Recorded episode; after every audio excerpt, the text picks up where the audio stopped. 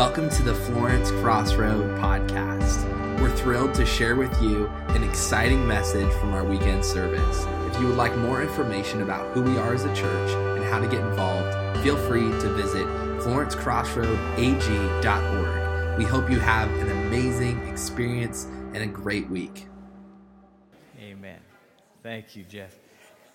You know, don't we have a good looking crew here?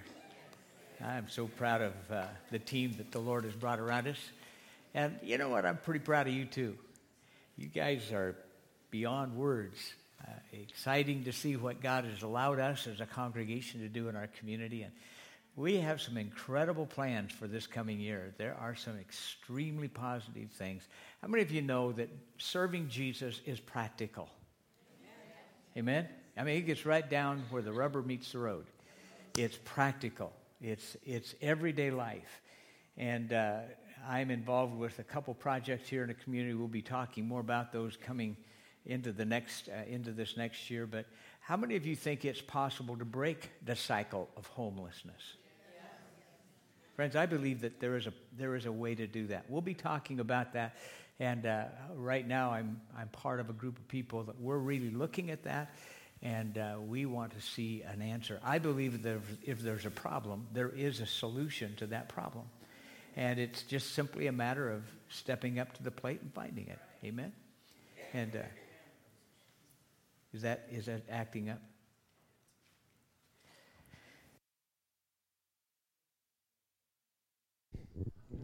I, I, I, I like, I don't like technology. I love it. Uh, some days. Uh, how many of you have ever watched National Lampoon's Christmas Vacation? You ever watched that? How many of you watch Hallmark Christmases? I figured out the code with these Hallmark Christmases. Boy meets girl, Girl falls in love with boy, boy falls in love with girl. Boy does some stupid thing. Somebody comes in, tries to disrupt this, and then they kiss and make up and live happily ever after. Now, friends, I've got news for you. I think my life fo- probably follows more after National Lampoon's Christmas Vacation than a Hallmark Christmas. Um, you you know what that's like. Disrupt, dis, interruptions disappointments family frictions and weird uncles. No weird uncles in here right? We we left them. I'm not talking about gary. Come on. Uh, christmas plans sometimes can become derailed by unexpected challenges and disruptions but it's not just at Christmas time, it could happen any time of the year. But truthfully, I think what we do is become idealistic about Christmas. We want family to come together and we want to have a warm, fuzzy feeling, and everybody's happy and everybody's nice and pleasant. And that doesn't always work out that way. Sometimes there are interruptions that kind of create a whole lot of challenges. When I think about that first Christmas, two very precious young people, Mary probably around 15, Joseph maybe 20 plus, in love. They'd found that person. Could have been arranged, who knows, but they were in love. They cared deeply about each other. They had plans, they had dreams, they had a future together. But boy, did it change in an abrupt moment. Matthew says it this way Now, the birth of Jesus Christ was as follows. After his mother Mary was betrothed to Joseph, before they came together, she was found with child of the Holy Spirit.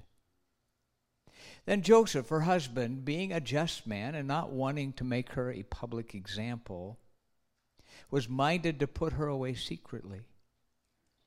But while he thought about these things, behold, an angel of the Lord appeared to him in a dream, saying, Joseph, son of David, do not be afraid to take to you Mary, your wife, For that which is conceived in her is of the Holy Spirit. And she will bring forth a son, and you shall call his name Jesus. For he will save his people from their sins. So all this was done that it might be fulfilled, which was spoken by the Lord through the prophet, saying, Behold, the virgin shall be with child, and bear a son, and they shall call his name Emmanuel, which is translated God with us. Then Joseph, being aroused from sleep, did as the angel of the Lord commanded him, and took to him his wife, and did not know her until she brought forth her firstborn son. And he called his name Jesus. You know, we were in a church in Salem, and Christmas landed on Sunday, and so that morning I had all of the children in the church on the platform, and there were I, I couldn't count. I would say close to a hundred children on or around the, the platform. And I was in a rocking chair and I was just telling the Christmas story. Behold, a virgin shall bring forth a child. The little boy's hand went up. We're live radio. Pastor, what's a virgin?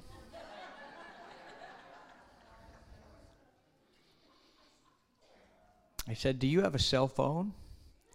He says, Yeah. I said, It's carrier. I said, When you get home, I want you to ask your father that very question. Kids can make you a mess.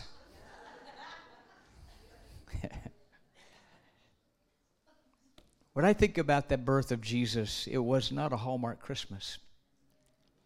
It was not this warm, fuzzy moment leading up to the birth of Christ was filled with trauma and frustration and fear and anxiety and disappointment and mistrust. Uh, it was anything but a sweet moment. And chances are, our perfect Christmases may be as easily disrupted. And it may not be merely Christmas. There are a lot of lessons that I, I can look at here this morning. You make plans, you set your attention toward a direction, and all of a sudden something changes those. I shared in the first service, I never intended to be a preacher. That just wasn't on my that wasn't on my radar came to faith in Jesus, and boy, God just up. It was an upheaval in my life in a very good way, a positive way. But from the time I was nine years old, I had a trajectory in my life, and that trajectory was medicine. I was going to be a neonatologist. I was going into pediatrics, tiny little babies. I love kids, and if you haven't been around me long, you'll find that out. And I have, I have no tolerance to people that don't love kids. I think you need medication, or training, or psychiatric help. I'm being candid, but I'm being honest and unapologetic because I think children are the greatest gift God gives us next to our salvation. Amen. So here, here I had this in my mind. From nine years old, that was my direction. All of the classes I took in high school were in that direction, put me on that bent. I went to college. My undergraduate degree was in pre med and left there two years at what was then called the University of Oregon Med School. It was at the end of that second year, and I'm preparing to go on to uh, work into uh, internship residency and, and four final years to get me to my final occupation. By this time, I have spent 12, excuse me, 18 years in school. I was fed up with school. And I paid a lot of money to get that far. And by that time, it was amazing. I didn't have a huge debt, but I had a little debt. But while I'm finishing out that second year, something troubled my heart. I wanted to be a doctor, not to be a title. I wanted to help people. And something was changing inside of me, and I couldn't figure it out. Changed the whole trajectory, the whole course, the whole bent of the whole future of my life. There were a lot of people that had helped me to get to that point. I came home, I talked with my pastor, and I said, I don't understand this. I, I just don't understand this at all. He said to me, He says, Well, what is it that you're feeling? And I said, I don't understand how to defend my faith. And everything that I'm having to deal with right now is people bringing challenges to my faith. And I need to know more about how to deal with that. And I don't know why that particular situation is creating for me this kind of upheaval in my soul. He gave me some sound advice, and I took it. Went to my advisor, and I said, Is it possible to take a leave of absence? I went to Bible school only to gain more insight about the Word of God and to understand why and how this whole business of salvation, why it was so real. And I knew what God had done. I knew the change that had happened in my life, but I couldn't I couldn't defend it. I didn't know how to tell you what it was. I just knew what God had done. So I did. I didn't intend, intend to become a, a, a, preacher, as I said. I mean, I, I didn't think anything about being a preacher. First of all, most of the ones that I knew drove Ramblers, and they were the ugliest car that a human being had ever created. And they all wore suits that were slick and shiny on the back of their lap. And I just, and some of them had really weird looking haircuts. And I just didn't think that was where that's being on, naughty, I'm sorry, but but that was not on my radar screen. That is not where I felt God wanted me to be. I didn't know that at the time. I just it never came up. But while I was there and while I was studying the word, God began to deal with me. And it became very real that this passion that I had to help people was probably something God had placed in my heart, a call in my life from a very young child. And when I finally put it all together, and when God began to really show me the whole direction of it, a weight lifted off of me. But it was an interruption in my life that would shake the foundation of my family and some of my very dear friends. So it was with the birth of Jesus best laid plans can literally be interrupted. Now, the birth of Jesus Christ was as follows after his mother Mary was betrothed to Joseph. Before they came together, she was found with child of the Holy Spirit. Two young people madly in love, Joseph making plans to build a home, a house, all of the furnishings, Mary feverishly trying to figure out the color schemes and the china patterns and all of the stuff that goes with a wedding. And their big plans. They're massive plans. They're wonderful plans. And in the middle of all of it, God interrupted them. When God interrupts us, we can respond or we can react. And how we deal with that interruption is very critical to where we will end up in the trajectory of our lives. A Jewish wedding had two parts to it. The first part's called the Kedushin, and it's, it's the betrothal, it's the engagement period. When two people a young man, young woman would come together. Many times it was arranged, but when they would come together and they would come to this point of their engagement, they were married. They were legally bound together, they were spiritually bound together. And that Kedushin could last anywhere from a few months to a year. And it was in that period of time that fidelity and, and consecration and commitment to one another would be experienced and exposed. If it didn't work out, you couldn't just walk away and say it didn't work out. You literally had to go through a divorce process. The second phase, and the one that we probably see the most of, is what's called the huppah, which is really the, the big elaborate ceremony. This is where Jesus is in John, where his mother comes to him. They're out of wine. His first miracle was at a wedding. It was a big deal. It was a big deal. But Mary and Joseph hadn't got that far yet. They were at that very beginning stage. I can only imagine Mary. Joseph is working on the plans for their house, and she comes to him, and he looks up, smile on his face, a grin that goes from ear to ear, ear as he sees this precious sweetheart come toward him. And he says, I want to show you something. She says, Joseph, we need to talk. Can you imagine what that conversation was like? Can you imagine what went through his heart and what through, went through her soul when she began and when he began to understand that everything they had dreamed and everything they had planned and all of the desire and all of the future that they had intended together, how could this be? How could this be? Interruptions. Wasn't a Hallmark Christmas, I'll tell you that. It was a big deal our plans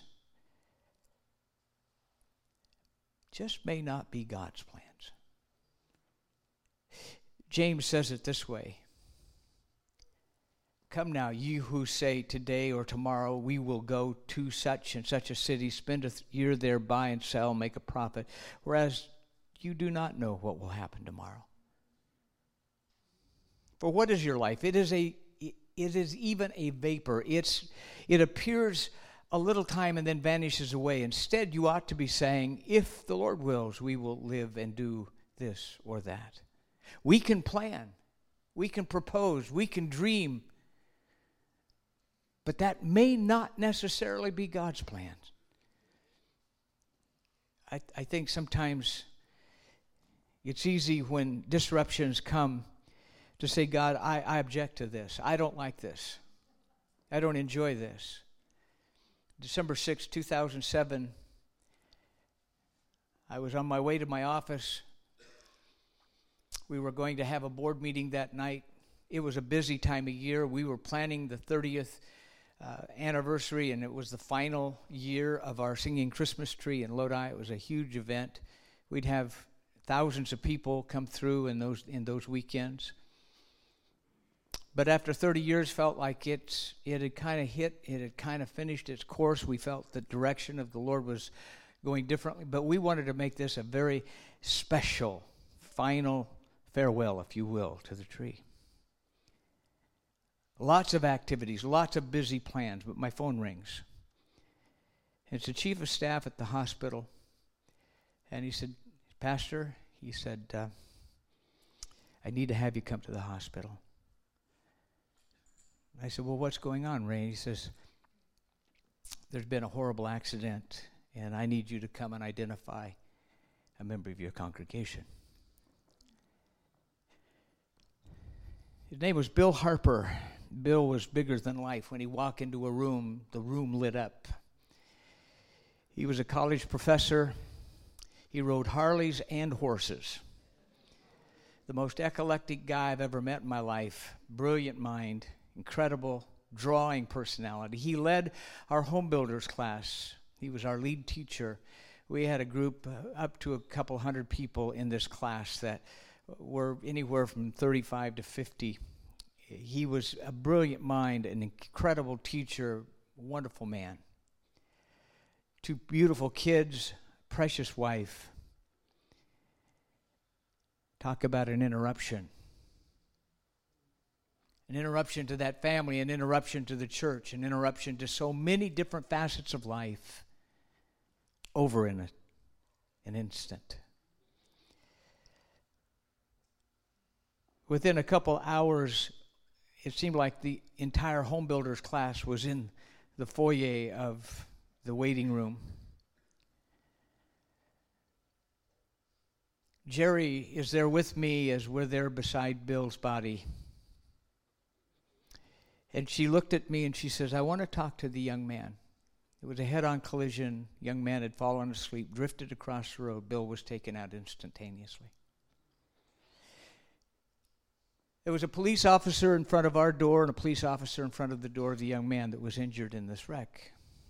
And uh, so I went to the officer and I said, She would like to talk to the young man.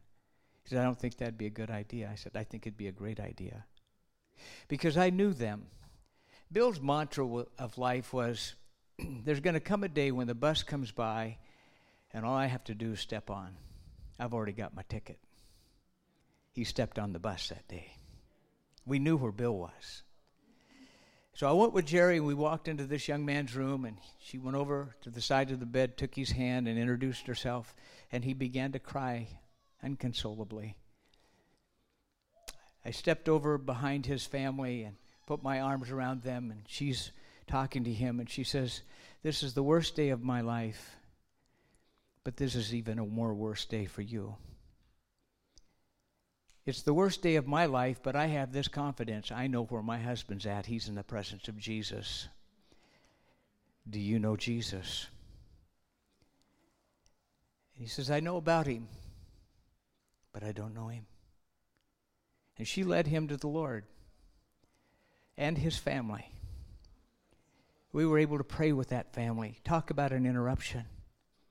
It wasn't pleasant. It wasn't fun. It was heart rending. It was, I don't know that you ever get through or that you ever get over those types of losses. It's unfair. It's not good. But an entire family today is serving Jesus because of an unfair interruption. We can, we can object, we can say, God, I don't like this, I don't want this, and no, we shouldn't want something like that. But on the other side of it, God has plans that are much bigger than anything we might understand. I think sometimes what we have to do is step back and get God's take on a circumstance. Sometimes we have plans. I had plans. God overruled my plans. My dad was not pleased with my decision. It took him a while to get over it. He says, Son, you can't make any money being a preacher. What he was trying to say is, How are you going to afford a family? How are you going to provide for your family? God has more than provided. Please understand that. But you see, in his mindset, as in so many, we have these ideas that this is the way it's got to be. But God has bigger plans, better ideas. Why did I have to take all of those classes? Anatomy.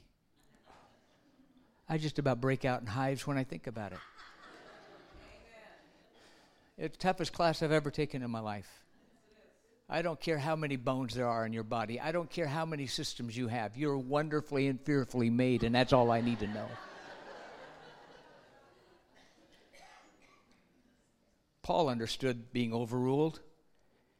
He had a thorn in the flesh. Some people think it was nearsightedness or eye vision, vision issues or malaria or whatever. I, I don't. I think it was people. You ever had a thorn in the flesh? I can tell you as a pastor, sheep bite. They do. All right, John. And sometimes that's why you have a rod and a staff. No. the truth is, that I think Paul's thorn in the flesh is his mind. I'm not trying to make some kind of a theological thing here. I just simply believe Paul's thorn in the flesh was an Alexander the coppersmith. I think it was human beings that he couldn't, they, they wouldn't change, they wouldn't change, they wouldn't change, they wouldn't work, they, they wouldn't get along, they, would, they were just content, they had to have, they had to do. And Paul prayed. He prayed three times, and I don't think he just prayed little ditties. I think he was in concerted prayer, and after the third time, the Spirit of the Lord spoke to him. Something like this concerning this thing, I pleaded with the Lord three times that it might be departed from me. But God said, No, I will not take this from you. God kept that for him to prove in him something and to provide a, a, a whetstone to sharpen the skill and the person and the character that God intended for Paul. God doesn't always take away the unpleasant. Hello?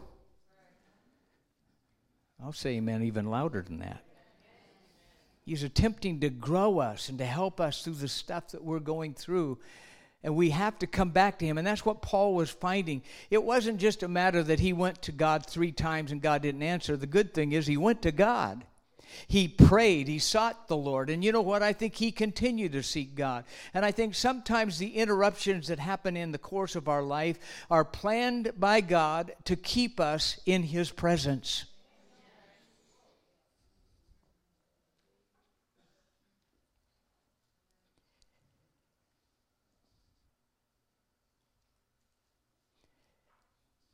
You know, Joseph could have really blown this moment. He could have had a knee jerk reaction to have divorced her, and in that culture, he could have even had her executed. But he chose not to do that. Joseph loved Mary, and he was a good man. You see, I don't believe that God, in his omniscience and his all powerful understanding, would have allowed Jesus, his dearly beloved, only begotten Son, to be raised in a dysfunctional home. I think he knew the character of Joseph, and I think he knew the character of Mary, and he trusted these with his child. And being that he was a good man, he chose to not embarrass her, not put her through public shame but to privately and quietly just divorce her and walk away.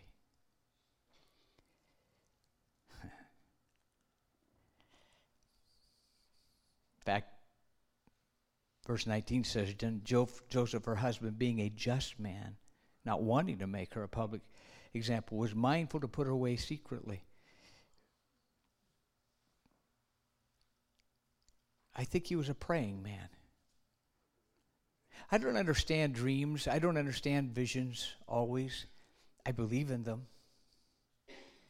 I believe that God has a way and means of reaching into the heart and soul and the mind of a human being that's not always when we're wide awake, but sometimes when our mind shuts down and we quit trying to reason and rationalize and our spirit is open and vulnerable to God, that He'll bring a revelatorial moment to us in a dream or in a vision. I truly believe that. And while he was asleep, when his mind had settled down from the turmoil of this interruption, an angel of the Lord came to him in a dream and said, Joseph, don't be afraid to take Mary as your wife. For this thing that has happened to her is of the Holy Spirit. It is of God. This is divine. This is an ordained moment.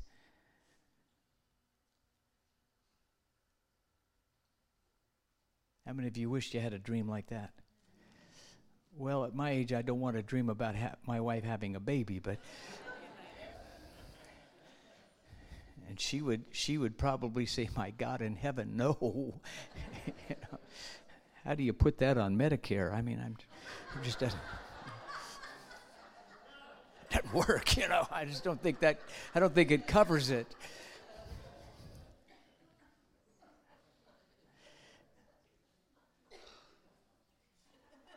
And then the angel said to him, Joseph, you will call his name Jesus.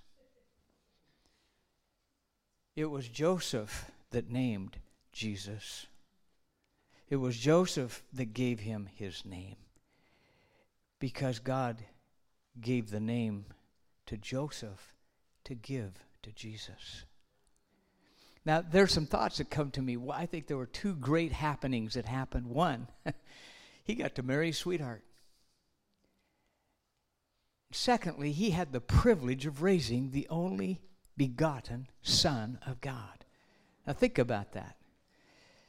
God took a very difficult circumstance, brought an incredible interruption to his life and to hers, and turned that over to something much bigger and grander.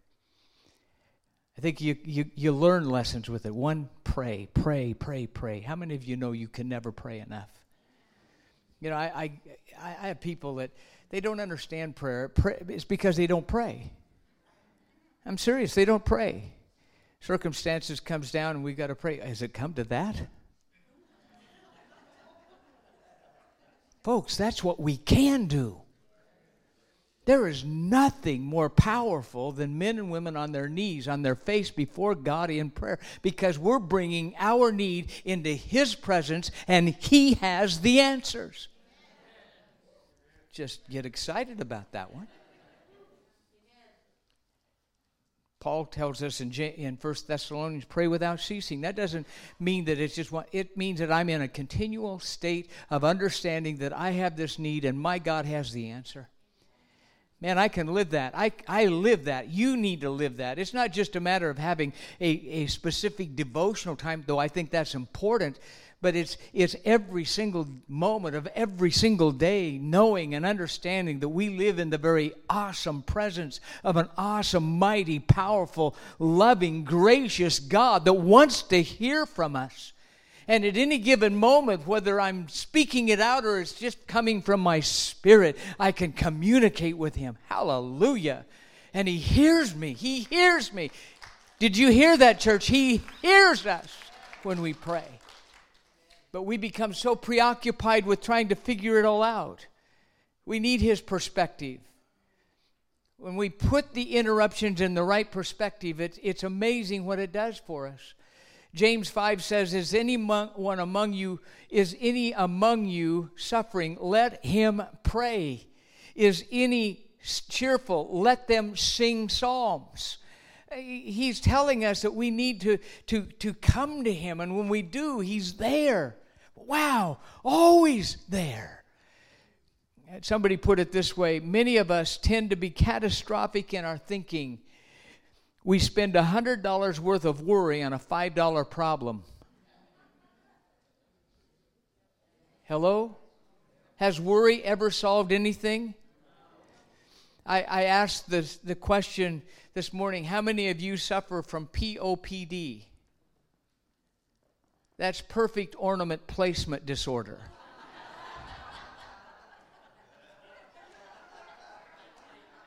You know, there's a Christmas tree and then there's one for the kids. Don't touch that tree. My wife is given to POPD. I broke an ornament one day. One. One.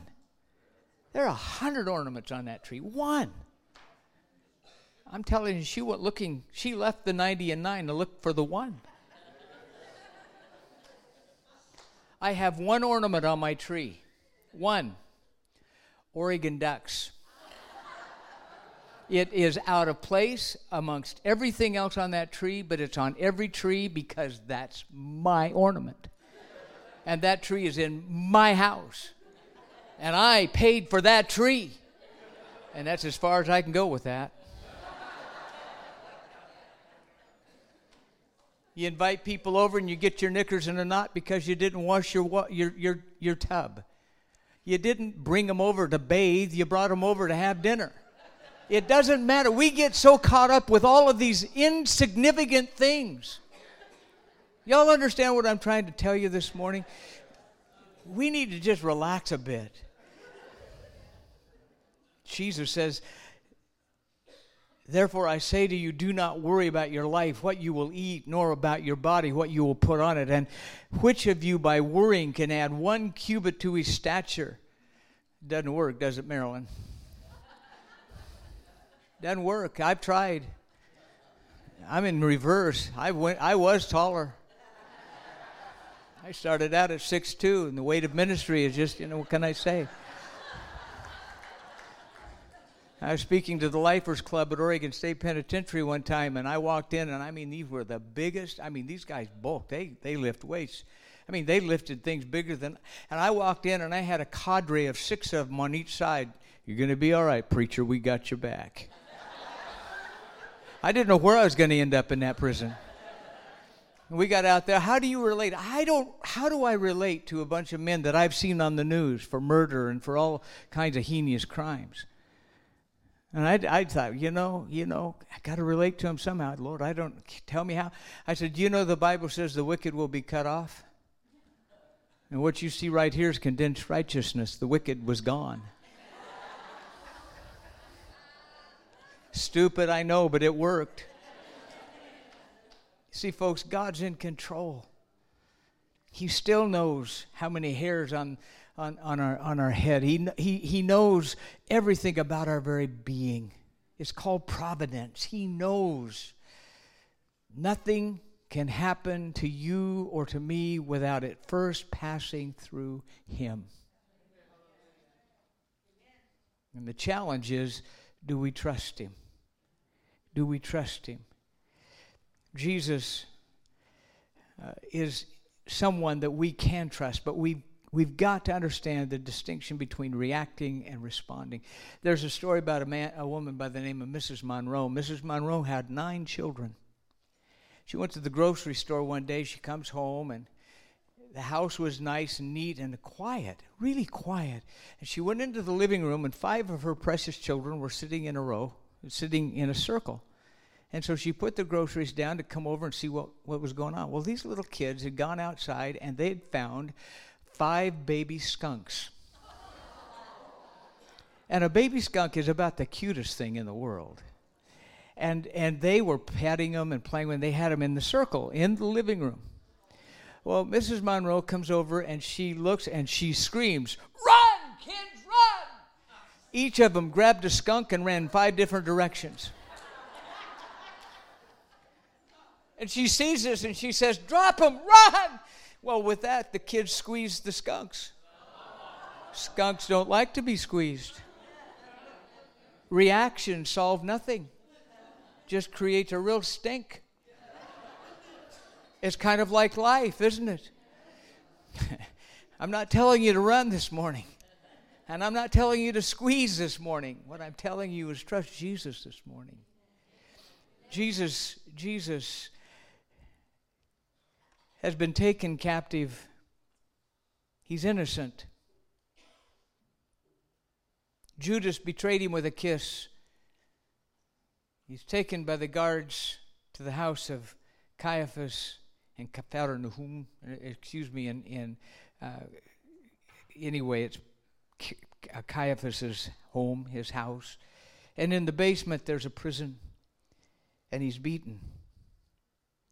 They take him to Herod. And he's beaten again. They take him from Herod to Pilate. And there in the fortress of Antonia, they literally destroy him in the flogging and beating. But he comes before Pilate, innocent. Pilate therefore said to him, Are you a king? And Jesus answered, you say rightly that I am a king. For this cause, for this cause, listen to this, for this cause I was born, and for this cause I have come into the world, that I should bear witness to the truth. Everyone who is of the truth hears my voice. What is truth? Jesus was born so that we could see the likeness of God Himself. Jesus, innocent, beaten, imprisoned, falsely accused. And the crowd says, Crucify him and release Barabbas.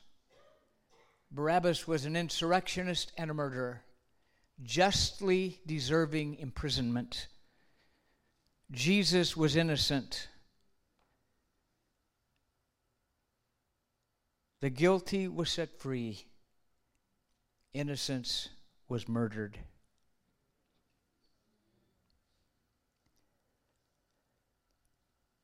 I'm guilty. He's innocent. You're guilty. He's innocent. For this cause I came For this cause I was born. The only mention of the birth of Jesus in the book of John is in the 37th verse of this chapter. For this cause was I born, for this cause did I come, that the guilty would be set free, free to know forgiveness, free to know peace, free to know the joy of the Lord, free to have eternal life. Do you get it? Interruptions, count on them. Interruptions, every single one of us will not escape them. Interruptions, they're not pleasant.